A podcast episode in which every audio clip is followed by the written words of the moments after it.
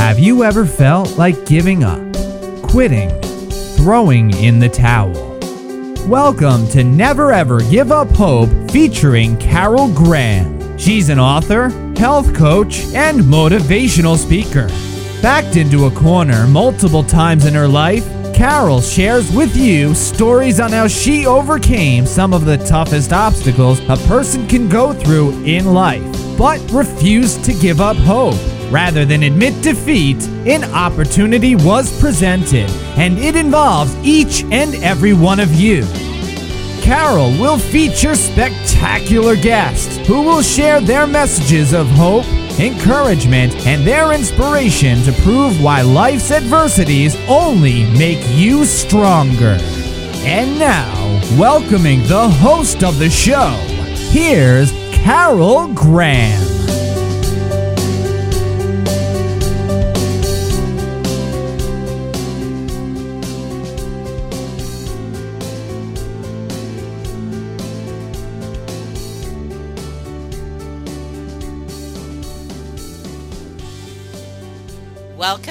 Never Ever Give Up Hope. This is a show about people who have done just that. They never gave up, no matter what. And what I have discovered, which most of you already know, is that everybody has a story. Many of my guests have survived incredible circumstances. And what I've noticed is as a result of that, they have a passion to help others. I would say 99.9% of my guests who have gone through something that has been extreme trauma in one way or another, they want to help others who have either gone through that or maybe going through something similar. Some have survived extreme poverty. Some have uh, survived extreme abuse. Some of them had to overcome serious depression or disease. And many of them also have had to literally fight to survive. This show, Never Ever Give Up Hope, gives them that opportunity to share their stories. And it also gives us encouragement. And even if it's not something that you might be um, relate to on the same level, you will relate to it in that the message of survival, overcoming, thriving, soaring above. All those messages are messages of encouragement. And that's what we get from each and every one of my guests. We're now heard in over 140 countries, and we still maintain the number one rank and Google searches for the subject of hope. No matter where you live in this world, anywhere on the face of this globe, there are people who need the message of hope, and that is what we are giving them. So I thank you for listening today. I thank you for not only my guests, but of course my listeners, because without you guys, we wouldn't have a show. So thank you so much. With me today, this is a very special lady, and I can't possibly begin to relate on the level that some of my listeners will today. She still has a message to show what the human spirit can survive, overcome, and then use to help others. And that's exactly what my guest, Patricia Eagle, is going to share with us today. She is an author. The name of her book is Being Mean, a memoir of sexual abuse and survival. This is not like any other memoir. This is not like any other survival story. And as a result of what Patricia had experienced, she has been able to be a voice for others to step out and be helped from childhood sexual abuse. So welcome, Patricia. Thank you. Very glad to be here. Oh, so glad to have you as well. Like I said, I know your story is going to be a real help for many people. Now, I believe that there are a lot more stories, and I'm I'm quite sure you will agree with me that there is a lot more stories out there of children who have suffered silently, both at the time of the abuse and also for a lifetime afterward. And what I like about your story is that you share both. How this not only affected you as a child, but how it affected you as an adult and what you can do to use that to help others to overcome those tra- that trauma that they endured. So this is one of the things that I want to discuss today. But before we do that, tell us your story, Patricia. Okay, well, thank you for having me, Carol. You mentioned earlier that everybody has a story, and that is so true. And my story is just one story out of many about sexual abuse. And I don't feel like it's one of the more harrowing stories, but that may be because I lived it and I became used to it. Mm. Um, and that is one thing that I've learned in therapy is not to minimize what happened to me. Um, and it's something that, that I work with so that I can really allow my story and my voice to come out fully and not be held back as I did, shutting down and shutting out for so many decades. I'm going to go back to the title of my book, Being Mean, because sometimes people think my story is about bullying, and uh, it's not about bullying. Well, maybe in a way it is. Being mean was a euphemism. That is what my mother called masturbation. Really? And masturbation is what my father and I did together from my age of four until I was 13. My mother, I believe, was complicit in that she recognized what was going on and hence her accusing my dad of being mean to me, which I heard her do, mm. and then her calling the act of masturbation being mean, in my little tow headed brain, it began to make sense that this is what it was. I didn't recognize it as something that was wrong or even something of someone being mean to me, that it was a mean act, because truthfully, it felt good. As a child, it I experienced pleasure. And that's not unusual for some sexual abuse survivors, so I've learned um, as I've researched and talked to more people about sexual abuse because I would like to understand it better, particularly now as I'm talking to more and more people mm-hmm. about sexual abuse because I'm not an expert. I really, I'm an ec- expert on my own story, but not on the, unfortunately, thousands of stories out there of people that have been sexually abused. But the consequences of what my father and I did together and my mother's complicity then led to extreme difficulty for me to be able to make supportive decisions in my life as I grew up. Uh, I had a great difficulty with trust. I ended up being an over sexualized risk taker who put her life in danger many times, um, who also suffered from a great deal of depression and and uh, suicide ideation and and just wondered how could I trust others and how in the world could I trust myself? Because I just difficulty knowing what was right or what was not good or what was wrong and it uh, became a, a lifelong journey for me to come into a place of letting go the go of the the baggage of shame, which was pretty darn heavy uh, as I grew older, and and uh, coming to recognize my own value and to realize that having courage meant being vulnerable enough to speak out about my my life and reveal my secrets and my book reveals all my secrets. I mean, I, am living my life inside out now. You know, I feel naked in in one respect. Of course, yes. Um, because I I tell it all, and I tell it all primarily for my own recovery, and then secondarily to encourage others to to speak up and to know that recovery is much more likely. I say we can't change what we refuse to talk about. So I encourage others to, to talk to preferably a counselor or a therapist, but to, to speak up, not hold those secrets in. They are truly debilitating, as my book shows uh, they were for me. There's can't, a glimpse. Can't change what others talk about.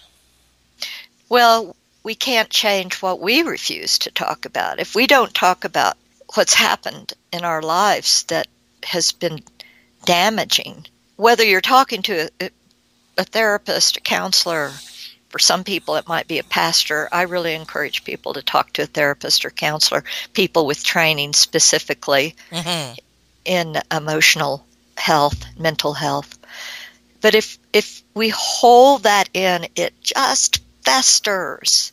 It festers and it affects all aspects of our life lives, particularly our intimate relationships or our primary relationships as many people want to have, whether it be through marriage or just beloved partner, whatever you want to call that person. It helps for us to learn to talk about our secrets. Right. Or, our, or what's bothering us. Mm-hmm. Just it helps for us to learn how to have open and honest conversations. And it took me a long time, Carol, to do that. I can only, I no, I can't imagine. Now, you said something that I thought was interesting. You said that understanding right from wrong is an issue for victims or survivors of child abuse. I thought that was a really good point because as a young child, my guess is were you confused as is this right? Is this wrong? And if so, at what point did you realize that this was not right? Well, absolutely. I mean, a child a child doesn't have those skills right. to know that what someone is doing with them or grooming them to do. A child doesn't know. They can't be blamed. And I actually consider child to go on up through the teen years, particularly when um, young teens are, well, I'm just going to go all the way toward the end of our teens, um, can be groomed and, and taken advantage of too. And how do we learn? That's a that's a really big question. I can really only speak for me. I right. I I do in my book. I have resources for for um, organizations that are working with survivors of child sexual abuse and sexual harassment in general. And I think they give wonderful guidance. That wasn't available when, when I was growing up, right. but I wouldn't I wouldn't have chosen it anyway. I like many children, I approached my mother one time and mm-hmm. I I was slapped and punished and felt that I deserved that punishment. I felt that uh, uh, it was my fault, is what I believed, and and many children do feel that way. And I couldn't understand. What helped me to understand was I started having friends and I loved having friends and going to other people's homes and I was I somehow became uh, discriminating in which friends I picked, and what that means is I I wanted to have friends that their homes felt good. Mm. We did we didn't have anyone in our home. Uh, people didn't come to our homes. Our home it was kept secret, even uh, relatives. But I chose in particular one good friend, and her parents were one of the biggest shall, uh, gifts in my life because they had a happy marriage and they had friends and they communicated with one another. And I even heard them argue and how they resolved arguments. They didn't throw things or injure one another. And I saw how they communicated with their child, and I didn't I didn't experience any of that in my home. So I saw something that was possible. And that was, oh, it was a thousand Christmas gifts. It was huge. There must have been a point where you had to deal with anger.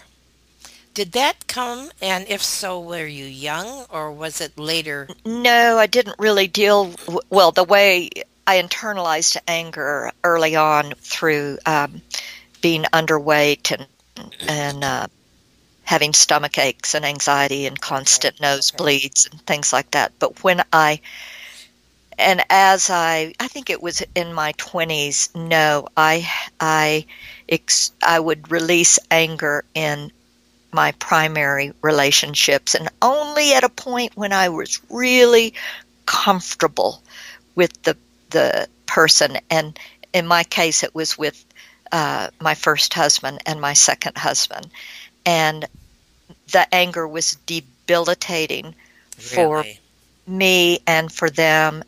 And I, it also went to the point of where I wanted to uh, die. Um, and so some attempts at, at uh, suicide, not by hanging myself or overdose, but taking risks that were very dangerous mm. uh, to myself and um, never endangering others. Well, it was at one point by walking uh, out into traffic, so that endangered others. But I, yes, my anger was out of control when I trusted someone enough to sh- lose control of, of my my feelings and uh, it, it, I would say it involved punching walls and mm-hmm. and punching punching my one of my husbands. Yes. At what point did you realize that you needed help in this area? I began seeking help uh, in my late twenties. Um, I I realized that I I needed to talk to someone else and get some guidance on this, and started my search for uh, a counselor and and um, would find a good one here and there, not not certainly not every one of them. And then I began searching for some kind of help through medication. Uh, and this was in the early 80s, and some of those had pretty powerful punches, and um, I, they would help for a while, but mm-hmm. then I was on such a roller coaster, I'd quit that counselor and medication and try another one. I also tried self help seminars and um, did find some help in each of those, but nothing was enough. This was before I also suppressed my memories for survival, Carol, which is not unusual because right. it's hard to, mm-hmm. to make it through with those things popping up and hanging out in one's head. You know, I've heard it said just recently by Wings Foundation that works with sexual abuse survivors that when memories surface, it's as traumatic, if not more traumatic, than when the abuse initially occurred. So when my abuse did, my abuse memories did surface, I again began the search for therapists. And as a person with privilege, which meant that I had a job which had health insurance, I was able to get some therapy. And I'm grateful for that. I wish that for everyone. And I also was very lucky to have found uh, several therapists that were extremely helpful and good in my life. I'm very grateful for that. In in your therapy, did you have to deal with forgiveness? What did work for me was forgiving myself mm self forgiveness. And what worked for me in dealing with my parents was developing compassion. That allowed me to be open to their own stories and plights and to come to understand it more in a way that my heart could recognize their strife and their confusion and feel something for them So, compassion, I developed a compassion muscle. And I also developed self compassion. Self forgiveness wasn't enough, but self compassion over and over. It's something when I feel that I'm sabotaging something in my life or being hard on myself, which I have had it pointed out to me often by therapists, then I go back to the self compassion. That, Carol, is what has worked for me beautifully. Now, do you deal with these issues in your book or is it strictly your story? This is part of my story developing self forgiveness. Okay. Developing the compassion for my parents. In my book, my husband and I decided at a time where my parents needed help in their elder years to go and live with them. And I could not have done that without working on compassion for them mm. and my own self forgiveness and self compassion.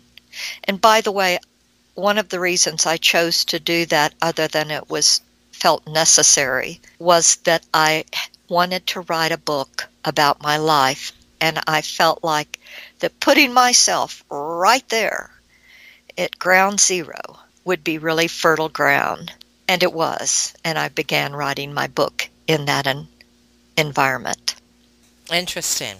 Now, one of the things that you said is that childhood sexual abuse survivors are at a greater risk of PTSD, depression, and other mental health issues. How did your experiences with this affect your life? Hugely. All of those, yeah. PTSD is, is not uncommon, nor, nor depression, nor anxiety, nor suicide attempts. One of the main things that I also suffered from was um, intense migraines for 20 years, which really? required um, frequent trips to the emergency room, and um, it's it's pushing down memories, whether you push them down or not, to survive. Holding those experiences in in order to navigate life and work and do the laundry and get groceries and clean your house and maybe raise children and and be in relationships it, it it's impossible to do without pushing memories aside aside or down. And they start bubbling up and they bubble up through flashbacks PTSD I could have things come up with the smell of dial soap for example. Right pulling back of a shower curtain and mm. the sound that makes or and depression was was debilitating in my life.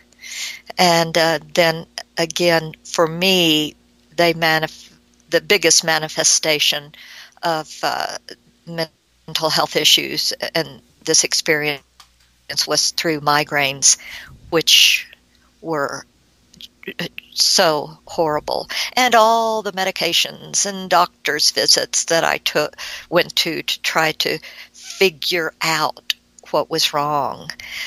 Not unusual at all. I've never met a survivor who didn't suffer from multiple multiple characteristics or experiences of, of physical, mental, or emotional problems. So, to cope through these experiences, you use disassociation. That was one of the things, correct? It is, and um, and that's setting them aside. Or, or as a child, it was just being able to be with my stuffed animals that lined my room, or um, to to step out on a camping trip with my dad and just be in the water, the ocean, and be in the waves. I could I learned to dissociate quite well. Um, as an adult, I learned things to help me cope that were much more healthy. Uh, dis- dissociation helped me to survive. Okay. But they it did not help me to thrive. as I became an adult, after my memories came up, I learned purposefully, I developed tools that would help me become stronger and thrive. Now, was there at any point a time when you wanted to talk to someone in authority? No.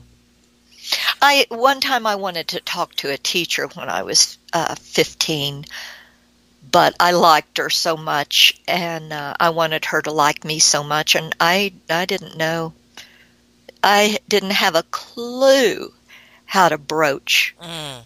a conversation about what was going on. Um, not a clue. No, no, unfortunately.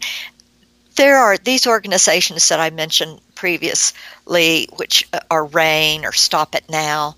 Uh, RAINN is rape, incest, and I can't remember that what it's an acronym for. But they they tell people they have people that go out and work with schools and young people and give them ideas on and guidance on how they can talk to others. But I, I'll tell you, it's still a challenge because children, we're told to not talk and to keep our secrets, and we're threatened, right. and it's children listen to that, and and they they they know what their family life is like, and they don't know what would happen if they didn't have that family life, and they're very afraid. I'm just going to say fear has got to be a huge factor, right? Absolutely, fear, fear, and particularly if if you're also physically abused, yes. which I I was not, other than through the sexual abuse. What do you think we can do to erase the stigmas that are attached about discussing these issues? Because I think no matter how um, developed we are becoming in discussing these kind of issues, there's still problems that people will hold back, correct? It is tricky, uh, even for adults, and tricky in a different way than for the children. And I just explained why it's tricky for right, children right. because they become become insecure about what will happen to their family or their home environment. And there then there's the fear if they're taken away from their home environment. They end up being put back into their home environment later and they're punished for that. Mm. but as an adult i think what's really tricky carol is i personally believe that our entire culture is complicit. We live in a culture of rape which basically it's it's allowed we see on multiple levels that people can speak up about being sexually abused or even sexually abused as a child or as an adult, and they're not believed or they're belittled. Right. Look at the men that were interviewed in Never Leaving Neverland that were abused by Michael Jackson, and they received death mm. threats. So we we have a culture presently, uh, a culture of rape that has systems that allow men, for the most part, to commit crimes with impunity. They're they're not punished. So it's it's very difficult for people to have the courage. How do you think we can protect children from child abuse? I know there's no easy pat answer, but are there signs that we can watch out for and whether we are a friend of the family or um, a, you know someone in authority or I'm not really sure what can be done if anything. You know, I was thinking about that this morning, and I was thinking about it along these lines because I'm frequently asked, how can we stop this pervasive pattern in our culture, which, by the way, is one in four girls and one in six boys, and that's what's disclosed. So if you think about that, then consider how many perpetrators are out there. So, what can we do? I want there to be help for the perpetrators how can we help men and the small number of women who are perpetrators to understand the extensive damage mm. that they're causing?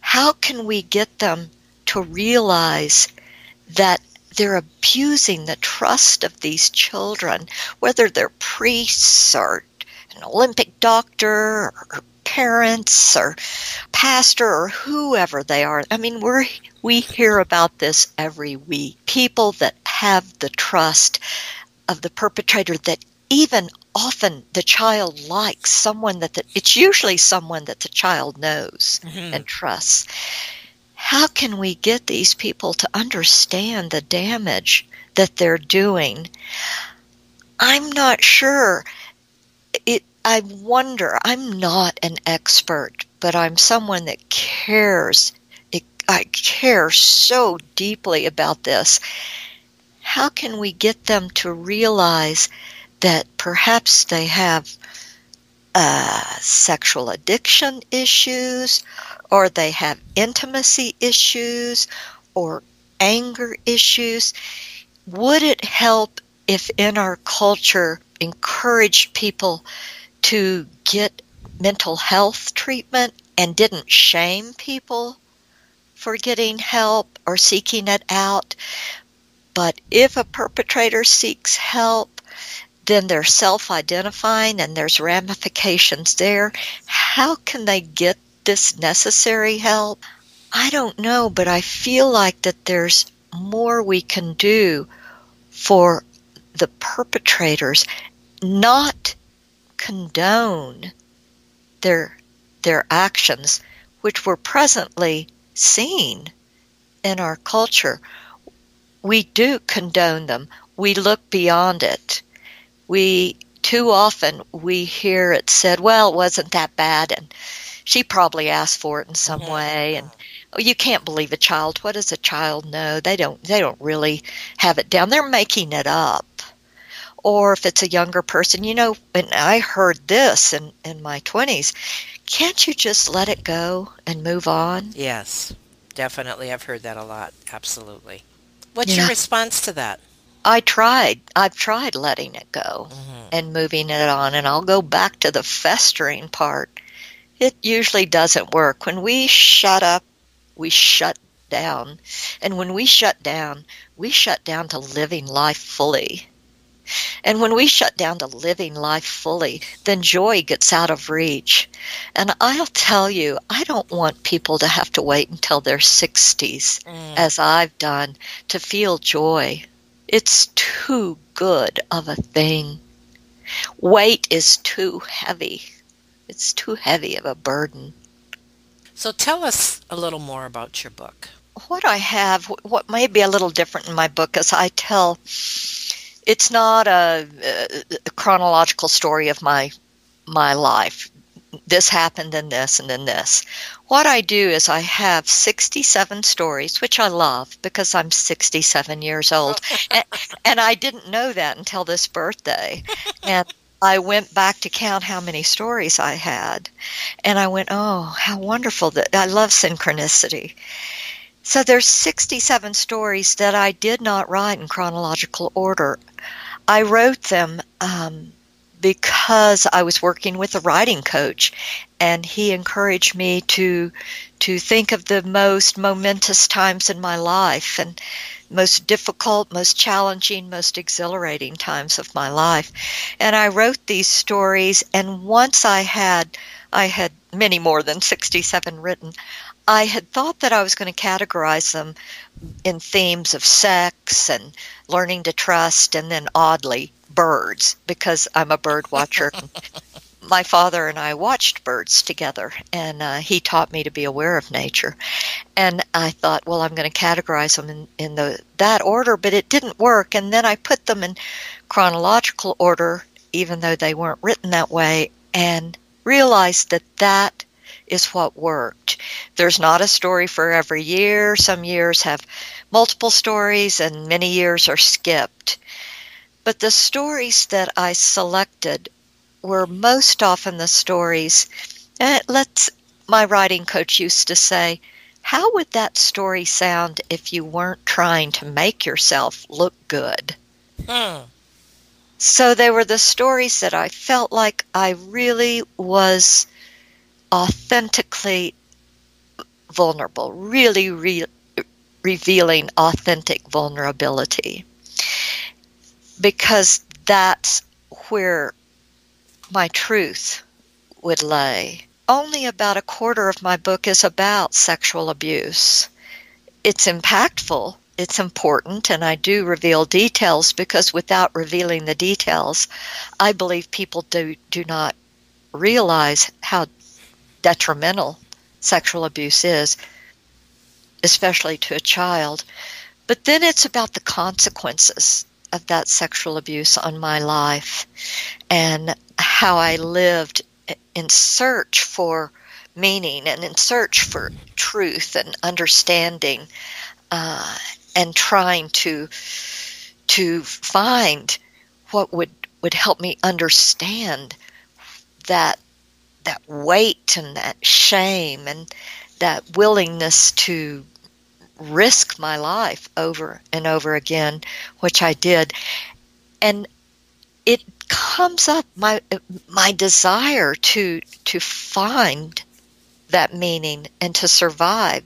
That is what I I hear from many readers now that they're experiencing uh, as they read my my book, and I think that that ability to thrive, not just to to survive, but to thrive begins to come out, and my ability to to live healthily and and with love and with healthy sexuality as well, and my ability to to experience open and honest conversations with people in life, particularly with my spouse. That is where my book goes, and even to experience those conversations more with my parents at the ends of their lives. So, with the 67 stories, are they all during the time period of that age of 4 to 13? Are they over a course of your life? Are they uh, detailed stories and then what you learned from that experience? Like maybe share one of them with us. Okay. It's over the course of my life. Okay. And uh, so really, I, I started age four and I ended age 65. Okay.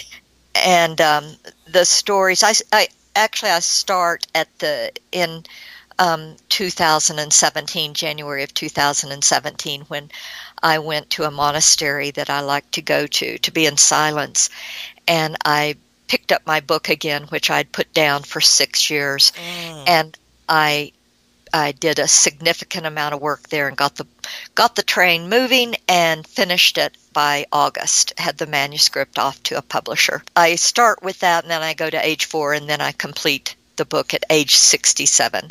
And each of these stories are standalone stories. Okay. They're vignettes from times in my life. Some of them again have multi years will have multiple stories and other other times uh, we skip many years.